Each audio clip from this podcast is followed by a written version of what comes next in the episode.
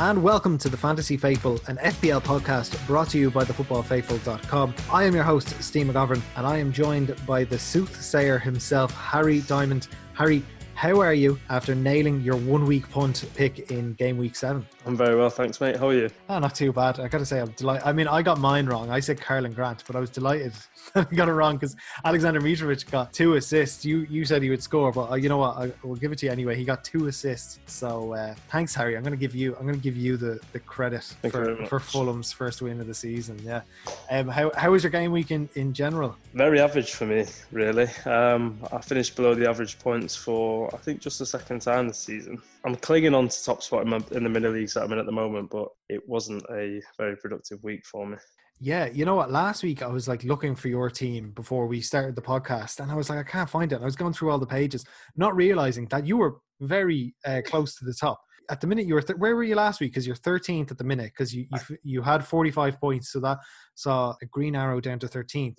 Yeah, I think I was seven or eight, maybe. I was I was climbing, but yeah, I've had a bit of a backward step this week. Yeah, you, you so you're on 447 at the minute, and you're behind the current leader, who is the same leader as last week, is uh, Kwaku Asante, and yeah, he had a kind of an average week as well, uh, 56 points. He had Kane captained, but then so many of his players blanked. But he did actually have Kyle Walker, who got 15 points. So yeah, he he kind of had an average week, but it was enough to keep him on top. Triple for Man City. Interesting. Yeah, He's got not, not sure I'd do that. yeah. Fair play, Um, top. Yeah. Look, last week I had a you know in game week six, I should say, I I had a pretty miserable week, and this week I had a pretty good week. So yeah, we, we move onward and upward. If you want to join our uh, fantasy league, then use the code QCEY3L or hit the auto join link in the episode description if you want to try uh, overtake Harry in 13th place. I'm all the way back in 308th. So uh, yeah, yeah, I've got some uh, I've got some catching up to do. All right, uh, right now it's time to look back on uh, our mistakes and regrets for the week. Who's Captain Hindsight? Captain Hindsight, the hero of the modern age. Obvious one for me. Five of my six attacking players, Harry, got attacking returns. Which one do you think I captained? I'm gonna guess at Son. Yes, the only player who did not get returns, which is this is the the type of week that just makes me want to bang my head against the wall. Whereas, like, if I had literally gone eeny, meeny, miny, mo, I would have had a better chance of picking a good captain Yeah. than if I had gone with Son. Like, but like I said, I didn't make any changes, didn't make any transfers. I, I rolled the transfer on, and uh, it worked out. You know, even though James Rodriguez was injured and we knew he was going to miss, I decided, you know, not to make any changes because I had Daniel Podence. He came in, got the eight- points. I had Grealish, Ings, Kane, Calvert-Lewin, Salah, uh, Lamptey, Kilman. So yeah, even Martinez getting you know zero points against Southampton didn't even really have much of an effect. So I ended up getting 72 points good few green arrows. So I can't really complain. The only thing was you texted me actually over the weekend, just uh, and the text just said Vestergaard question mark, and uh, I I was kind of like yeah you know uh, you know I, I like him I, I I might get him in you know I'm considering him you know I was like you, you were on the podcast last week you you you heard me right Yeah. not realizing the game was on because it was uh, what was it like half twelve kickoff Yeah, pay-per-view. I, I just didn't even realize it was on because it was pay per view. So uh, yeah, I did talk about getting him. Didn't get him in, and he ended up scoring. So uh, slight regretsy, but to be honest, I can't really complain considering Lamptey scored, Kilman got a, a clean sheet. So all around, uh, not too many regrets. What was your big regret? Like you said, you had a, a pretty bad week. No massive regrets as I chose not to make any transfers as well um, and roll the transfer over. I would have probably benefited slightly by captaining Salah over Kane, but looking through my team, they pretty much all blanked apart from Daniel Podence and Werner. I think having a goalkeeper and a defender in the 4 3 Villa Southampton game didn't really do me any favours. There's And- seven, seven goals in that game, and you had you got one point. Yeah, from that not match. ideal. And then Romain Saiss didn't play either. He normally plays every week for Wolves, doesn't he? But he was uh, left out. So Yeah, that that was a strange one. All right, I was not expected, but um, I mean, last week to be fair, Saiss owners like yourself, they got got very lucky where he came off before Newcastle scored, so you got the clean sheet and the bonus points. This week he didn't play at all, and they had a 19 year old playing instead who ends up scoring. So really amazing and, and just crazy because obviously Nuno Espirito Santo just loves consistency in his lineup. He just rarely changes things up. And yeah, I mean, at least uh, you weren't uh, like one of those poor souls like my brother who has two Brighton keepers, neither of whom played at the weekend. joking. It just, I mean, like what a situation! Like that, that was one, you know, one of those things where you just like, yeah, obviously, if you if you double up on one team, you should be fine in terms of your goalkeeper. But no, um, Matt, Matt Ryan was for some reason benched, and then they didn't play Walton or Steele. He played Robert Sanchez instead. Did uh, Graham Potter? So very, very, very strange. My commiserations to everyone who had who, who doubled up on Brighton goalkeepers because that's a that's a rotten situation to be in. Uh, next up, it's time for the eye test, and we're going to look at some of the players who we thought looked really good, who passed that eye test and we're now going to consider uh, going forward. Harry, this is a player I've been meaning to look at closely. Maybe next time Spurs play, I'm gonna I'm gonna focus on him a lot. But I want to talk about Sergio Reguilon because he seems to have come in and played quite well. He made the assist for Gareth Bale's winner at the weekend. What do you reckon? Do you think he's looking good? Is he passing the eye test for you? Yeah, I like him. I think particularly going forward, he looks really good. Um, my worry would be Spurs haven't kept a lot of clean sheets since Mourinho's been there, which is quite surprising, really, when you think of the reputation that Mourinho's got for a pragmatic approach, shall we say. But going forward, I think he looks a real threat. He's quick, he's got good delivery. And with few teams keeping regular clean sheets at the moment, it's probably better to get defenders in who are who offer attacking returns more often than not. Yeah, I, I saw on uh, Reddit actually. Apparently, you know, he's only made three appearances, but he's already fifth in expected assists among defenders and first among defenders in XG and XA per 90. You know, and he's only played 270 minutes, so he's he's already shown a lot in those few games. So he's won what is he 5.6, I think. Yeah. So I am definitely considering uh, him. He's definitely on my watch list. Was there anybody else who who uh, caught your eye at the weekend? Yeah, I thought um, Hakim Ziyech for Chelsea Mm. looked really good. He's obviously taken a while to get going after getting injured in pre-season. Uh, he started his first two games over the past week, scored in the Champions League in midweek, and then scored and provided an assist against Burnley at the weekend. He's obviously come across from Ajax with a really good reputation for goals and assists, but there's always that element of risk, isn't there, when you sign players from Holland with the the way they come into the Premier League, hit and miss. But he looks the real deal from his first few starts for Chelsea, and he could be a bargain at eight billion. My only concern would be Lampard doesn't really seem to know his best team. He's Mm. chopping and changing quite a bit, but Surely, though, Ziyech is is part of that because he might very well be the key to unlock their creativity and attack. I think surely he has to be starting, you know, week in week out now, right? you would think so. Yeah, I, I think I think he will be, but I'm just going to keep an eye on him for the next couple. But he's, Yeah, he's, he's- on my watch list. Oh, de- definitely, especially with uh, James Rodriguez, kind of a, a bit of a doubt. We don't know what's going to happen, and even even if James Rodriguez say comes back this week, he he has been an injury liability over the years, and he's missed a lot of games over the years. So I I might preemptively get rid of him for someone like Ziyech. Easy enough move to, uh, to make at that price point. So yeah, uh, Ziyech is definitely on my watch list. Other players who look good, Jack Grealish, obviously goal and two assists unbelievable. Could have actually had two goals and one assist if he had taken that penalty. So that's uh, something to take note of. That I, I think Jack Grealish is going to pass the uh, responsibility to uh, someone like Watkins or maybe even Ross Barkley when he's on the pitch. But Jack Grealish, as per usual, just brilliant. Uh, James Ward-Prowse, obviously, two goals and an assist. It'd be interesting to see what happens now with uh, Danny Ings out. It could be that with their main striker out, that they have to uh, rely on someone like Ward Prowse more often. And then obviously uh, Daniel Podence. He got a goal. He should have had an assist actually for the first goal because uh, his cross came off the defender's header and then into kind of landed to Ait-Nouri. Who then scored? I, I kind of felt like they should have given the assist for that. And he also had a really good chance in the second half, too. So he's still getting in those positions. I was thinking about downgrading him and, and then going to maybe upgrade my defense, but I think I might I might stick for the minute. Up next, we're going to look at some stats. None of this nerd nonsense about expected goals. Now that we're seven weeks in, you're going to start seeing a lot of statistical graphs going around because we can finally get an accurate overview of all the teams. I have a graph here, or I have a table rather, of the kind of all the offensive statistics so far this season. So we're going up to game week seven now. And uh, some interesting things in terms of uh, minutes per big chance. Obviously, Liverpool right at the top, 26 and a half minutes per big chance, 91 open play goal attempts, 123 shots, way above everyone else. I mean, they haven't maybe looked as threatening as in previous seasons, Harry, but judging by the numbers, they are frighteningly good.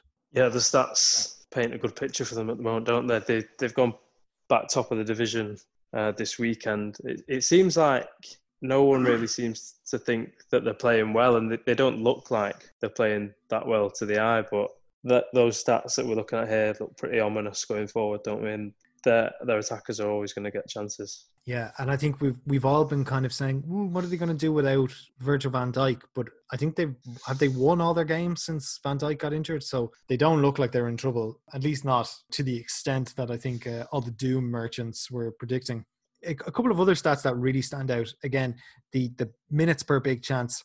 Right down at the bottom is Burnley, 94 minutes per big. So basically, barely getting one big chance per game. So that is very interesting. If if you've got players who are coming up against Burnley, just keep that in mind. If you've got defenders, and maybe you can get bring in defenders when a, a team is is facing Burnley. But not far off them is Manchester United at 82 and a half minutes per big chance. Are you kind of surprised by that, Harry, or you know, looking at United, it's kind of like, mm, yeah, no, makes sense. It seems like a surprising stat to hear, but they've been so hit and miss this season. It seems like they've been saving the best performances for the Champions League, which is odd. They just can't seem to get any sort of run together, can they? They've been pretty hopeless in each of their home games so far. The, the nil-nil draw with Chelsea, the best result they've put up in four games at Old Trafford the front three ended last season really well, didn't they? And yeah. they've they've not started right. At Greenwood and Martial haven't got going, have they? Obviously, Martial's mm-hmm. been suspended, and Greenwood's had a difficult start. I expect them to improve, but that is a worrying stat to look at. Yeah, it's not great. And kind of looking at, at some of their other stats, it's not like nothing is hopping off the page in in a good way. Anyway, their xG in open play is three and a half. 3.50, which is is not good. Like if you again compared to Liverpool's, Liverpool's xG from open play is 12.14. That's a huge difference. And everyone else is kind of averaging around five, six. The good teams are, are seven or above. So United are right down near the bottom of the table. I know they've only played six games. That's still really bad. And uh, to be honest with you, you'd expect a lot more. But I mean, a, a team up right near the top of of this list is is Tottenham actually again 28 minutes per big chance 13.72 expected goals so their attack is actually looking quite well. I this was one of the things with, with Tottenham. I didn't think before the season began that their attack would click very well. I thought, will Harry Kane be back to his best? Will uh, Jose Mourinho find the right mix? And he has. So, do those numbers match what you're seeing uh, in relation to Spurs? Yeah, I think so. I've always been a big big fan of Harry Kane as a as a fantasy asset, and he's mm-hmm. he's always one that I look to put in the first draft of any team I do when he's fit. And uh, this season, there was all this talk, wasn't there? Can Mourinho get the best out of him? Can he can he thrive in a Mourinho team? And he started the season playing as good as football as we can remember, really, as in all round play. Son's absolutely flying. With Bale scoring at the weekend, it, it looks good for them going forward in uh, an attacking sense.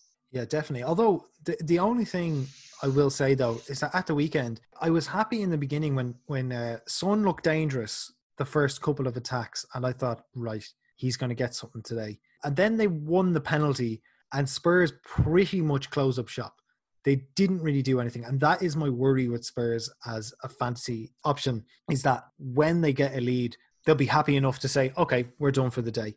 Uh, certainly, if they've got a one or two goal lead, when it gets to half time and, and your player hasn't returned, I think you're out of you're shit out of luck because they're they're just not going to go for it um, after a certain point. And I was kind of surprised that they kind of uh, shut up uh, shop so early against Brighton because they seem to dominate like the opening whatever was 15 20 minutes. And then they just let brighton have the ball for the for pretty much most of the game. And i thought they kind of got away with it. I'm not sure do you agree with that? Am i am i, am I reading it wrong or, or do you think that's a fair assessment no i think i think that's always a risk of the Mourinho team isn't it that he's he'll protect the lead if they go into it i think what we might see is if they come out and blitz teams mm-hmm. early mm-hmm. then they'll they'll carry on pushing forwards but yeah in games where they find it a little bit harder to break teams down or they nick themselves in front he's always that type of manager, isn't he, where he'll prioritise the result over the style of play, shall we say.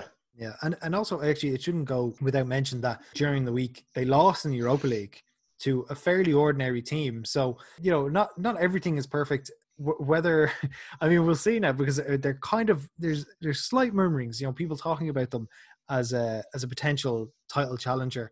So we'll see if that comes to fruition. I'm not sure that they'll keep it up for the entire season. But uh, look, I want to move on anyway to, to more defensive stats. Team I want to bring up are Arsenal because they actually have the best defensive record in the Premier League, despite having already played Liverpool, Man City, and Man United away. Sam Dean shared that on Twitter, and I just had to uh, relay it on the podcast here because honestly, I did not think this Arsenal team had it in them. Have you been impressed by the Arsenal defense? Do you think that Arsenal defense is is the real deal? and maybe we should be looking towards them as real options in defence. Yeah, I'm watching the Arsenal backline for options. I, am with you. I never thought that we would sit, we'd be sat here talking about an Arsenal team that looks solid defensively. It seems like the backline's been an Achilles heel for ever. De- yeah, for, forever. yeah, for ten years or whatever. Like I've got I've got a few Arsenal supporter friends, and I always say to them, it must be so frustrating that Oh. It seems like everybody who watches football can see what their problems have been for so many years, and they've just failed to to fix them. But the signing of Gabriel, who looks like a real player, and Partey mixed with Arteta's, uh, I wouldn't say pragmatic approach, but he's he's given them a better structure and he's put them into a system which suits the players that they've got at the moment, which I think could lead to plenty more clean sheets going forward. I think the the big test is they played some of the big teams and they've come through relatively well. So they're definitely on the watch list in general. Who, who are you thinking of in terms of Arsenal defenders? Because I've got half an eye on Hector Bellerin, to be honest with you. 5.0. I think he's probably Arsenal's most creative player on the right hand side. He's a very interesting option at the minute. I used to love him, having him in my FPL team a few years ago, and I think he might finally be be back in my reckoning. What about you? Yeah, I like the look of Bellerin. I, I think he's he's never really hit the heights that everyone expected him to, has he, when he first came on scene? I know he's obviously had his injury problems and stuff, but especially if Arteta's playing sticks with the back three and wing back formation, which it appears that he will do. I think Bellerin playing further forward looks like a good option. I think Gabriel could be a decent option. I think he, he might get a couple of goals to add to the clean sheets. With he's a big big lad, any presence at set pieces. But if I was going for anyone, I'd, I'd go Bellerin. And he seems to eat everything up, Gabriel. Like there was no bother to him against Man United. Just batting them away. Um, so I, I can't see him losing his place anytime soon. And as long as he's in the team, I think they are that better defensively. Right. Next up, what I wanted to look at was some Danny Ings replacements. Obviously, Danny Ings went off with a pretty bad looking knee injury. Since then, Southampton have said that it's not as bad as they first feared. So hopefully Danny Ings is all right. He won't be a long term injury, but it looks like he might be out for the next little while. And seeing as I have Danny Ings in my team, Harry, I want you to give me some ideas on who I should get in instead. Well, they're not the most creative of alternatives, but I think the safest bets would probably be Dominic Calvert Lewin, who okay. is obviously enjoying a fine run of form. Um, he's guaranteed pretty much to play every week. Raul Jimenez as well, maybe hasn't hit the heights of last season, but again, he's he's a guaranteed starter every week. He takes penalties. He's playing in a good side he's Wolves' is main man, really. Yeah. So I, I already have uh, Calvert Lewin, and I don't think I'll go for Jimenez because I've already got uh, two Wolves players. I don't want to. I'm, I'm uh, to be honest with you. One of my philosophies this season is I, I want to avoid tripling up on anybody. What do you think about? He's you know he's a little bit more expensive. I'll have to make two moves if I want to make this happen. But Timo Werner, I know you've got him in your team. Are you are you happy with him in your team? And would you say he'd be a good replacement for Ings going forward? I am fairly happy with him in my team at the moment. He's he's ticking over, but I'm keeping him on the basis that I think he's got the potential to explode with a real run of goals more so than maybe some of the names I've just mentioned. I know obviously Calvert Lewin's flying, but Werner has scored prolifically throughout much of his career to date, and he started fairly well at Chelsea. My concern would be Lampard's position of him and rotating of his forward line, but I think Mhm. he's going to play most of the games, and I think he'll play most of them in the centre forward role. I think he would be a good replacement. Yeah, I, I think you're right. That's a good point actually, because at nine point three, which is his price at the minute, I would want to be absolutely certain that he's starting every game, and he only started the last game because Christian Pulisic pulled up with an injury in the warm up. I'm not entirely sure that he's going to start every week, so so I'm looking around and I'm, kind of like I don't know how many of these players I want to commit to long term. Patrick Bamford has obviously had a really good start to the season. Uh, you know his price has risen by half a million, but he's still 6.0. That's unbelievable value. And so we'll see, you know, if he keeps up for the rest of the season. Callum Wilson, 6.5. Yeah, I was, I was going to mention Callum Wilson. I think Newcastle have got a fairly decent run of fixtures coming up as well. They play Mm-hmm. Southampton this weekend and then Chelsea, which obviously two tough games. But then they play Palace, Villa, West Brom, Leeds, and Fulham. And with Wilson, you know he's going to play every week. You know he's going to take penalties, and he's he's enjoying um, a really good run of form. I saw a stat before that he's scored six goals in his first seven games now for Newcastle, which is one more than he managed in his previous 30 at Bournemouth Yeah. last season. So he's he's back enjoying himself again and playing well. And do you know he's Newcastle's joint top goal scorer since the beginning of last season? Yeah, it's crazy, isn't it? It's crazy. It's unbelievable. The only thing is that last season he also started the campaign red hot on fire and then just did not do a single thing then after like I can't remember it was like after game week 12 just went off the radar but you know I, I wouldn't be surprised if, if there was a little bit of a drop off but to be honest with you I've been a, I really doubted Callum Wilson before the beginning of the season because I was just kind of like just don't see it with Newcastle I just don't see how they're going to create chances for him but uh, yeah he's done he's done really well and a couple of other ones I've, I've got in my mind are Jamie Vardy. Again, I'd have to make a couple of moves for that. But yeah, he keeps popping up every time. Every time he, you know, he, he has a performance where you go, Jesus, he wasn't in that at all. And then he comes back and he, he has a brilliant one like he did against Leeds on Monday. So I think he always has to be in your consideration. But uh, one who you suggested last week, Alexander Mitrovic, might be back in my thinking if uh, Fulham can play as well as they did against West Brom. Of course, uh, they won't be playing West Brom every week, so uh, we'll see about that. But yeah, lots to mull over there. Some uh, strikers we'll, we'll all have to consider. All us uh, Danny Ings owners. Right, uh, what about differentials, Harry? Let's go under the radar. Who have you got for me? I've gone for Pablo Fornals. Oh, you know what? I have that written down here as well. Right, why why is Pablo Fornals a differential? You should look at this week. He came over with a big reputation from Villarreal and he, he struggled really. But he seems to be in the side, in favour, and growing in confidence at the moment. He's only in 1% of squads, which is nothing. Um, and he actually ranks eighth out of all midfielders for total points so far. He's got himself a couple of goals. He's priced at 6.4 million and he has more points at the moment than the likes of Bruno Fernandes, Raheem Sterling, Marcus Rashford. With West Ham playing, I know the results aren't the best, but the performances have been fairly solid over the last few weeks, and they've got a pretty nice run of fixtures coming up. So I think he could be one to watch. Yeah, only owned by one percent of managers. So, I mean, that is as differential as it gets, and he's been playing really well lately. I'm surprised actually it's not even a few percent higher his ownership because, uh, yeah, he's he's looked really good, and I think he's he's finally showing why West Ham bought him in the first place and kind of potential that he has. So uh, hopefully he keeps that up, and you know they got Fulham.